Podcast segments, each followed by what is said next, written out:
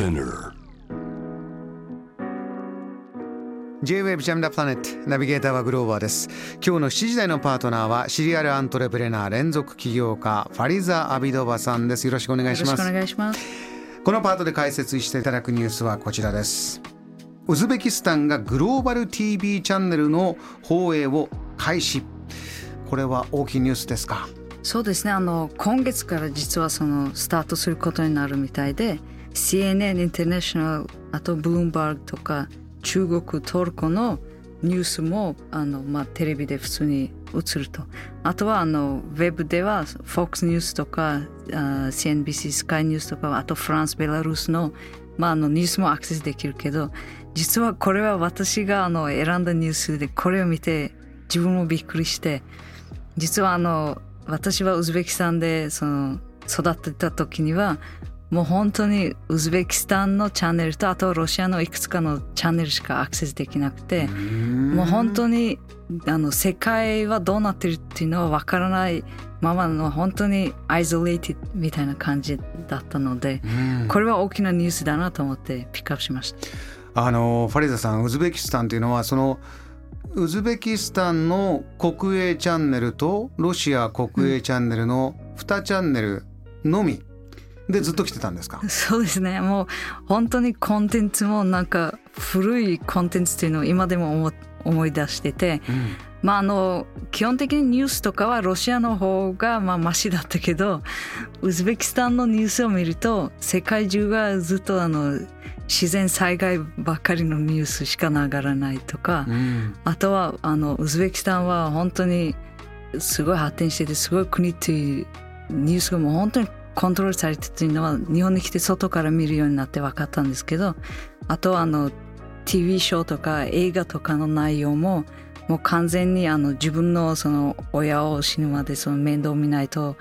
絶対罰が当たるみたいな感じでつい強いコンテンツだったりあとは女性はどれだけいい主婦になったら社会から尊敬されるかというその番組がほとんどで例えばちょっとあの自分の仕事したりとかそういう話になったらそれを逆に笑い物になるようなコンテンツがほとんどで逆にあの本当に若い人たちはそういうコンテンツを育ってくるとやっぱりそういう環境だからそのビジネスをするとか女性が例えばカリアを作るというのは最初からすごいハードルが高いから私はたまたま日本に来てその世の中を知ることができたけどこのその世界中のニュースをしかもいろんな角度で見れるというのは若者にとってこれはすごいいいチャンスだと思ってますね。あのインターネットのルールとかはどうだったんですか？まあ私がいた時にはあのインターネットもなかったしあのコンピューターも触ったことなかったから、うん、もう教室に1台だけあって並んでちょっと触るみたいなのを学校で覚えてて、あのまあ今普通に携帯でインターネットはアクセスできるようになったけどみんなそのインターネットはどういうものでどういう使い方できるかというのはまだそういう発想がないと思ってて、うんうん、みんな Facebook とか Instagram やってるからその使い方ばっかりしてたりとか、えその Google で例えばリサーチするという発想はまだないと思う。これだけ、えー、大きな今局面を迎えているというのはあのここ何回か続けてお話になってます。ウズベキスタンというのは今投資がたくさん集まってきて、うん、えー、今時代が激変していく中で場所的にも、えー、ポジション的にも世界がまあ頼りにするようなウズベキスタンの発展を望む国が本当に多いというところでこういったまあ国際情勢世界情勢も関係してこういう動きになってるんでしょうか、うん、そうですね。前の大統領の時にはやっぱりすごくあのメディアもそのフリースピーチとかも結構コントロールされてて今の大統領になってシャフカット・ミルゼエフという人なんですけど結構あの自由自由になってきてだからその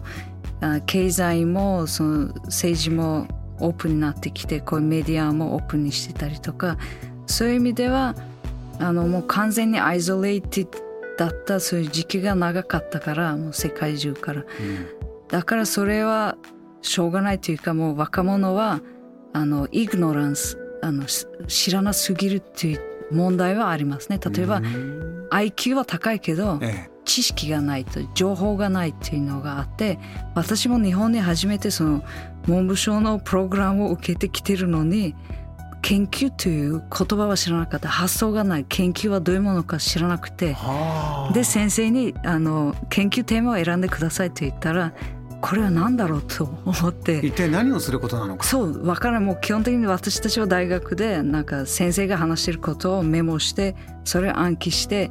そのまま伝えたら点数はもらえるという教育システムだったからその大学に来てなんか研究して論文書くというのは一切知らなすぎて、そういう極端なところは知らなすぎるというところは多いと思いますねまだまだ。あのファリーザさんはウズベキスタンでこう学んでた時にあのテレビのプログラムも見て、えー、いたと思うんですけれどもその時はそういう、まあ、日本ですとねあの日本に限らないですけれどもテレビでこう、まあ、教育プログラムをやることもありますよね。教育テレビ、うん、そういったものをどんなテレビプログラムをご覧になってました？もう本当におばあちゃんおじいちゃんが好きそうななんかコンテンツばっかりあったからそれも楽しみながらなんか見てたりとか、えー、もう他にないので、うん、であの私がその小さい時はロシアのニュースだけ入ってきてそのロシアがその全て良くて他の国はなんかのその歴史の話でもロシアは第二次世界大会であのドイツに勝ったという話しかなくてその中にアメリカヨーロッパ日本の話は一切出てこないとか、ね、まあ本当に極端になんかコントロールされてっていうのはありますね。JAM The Planet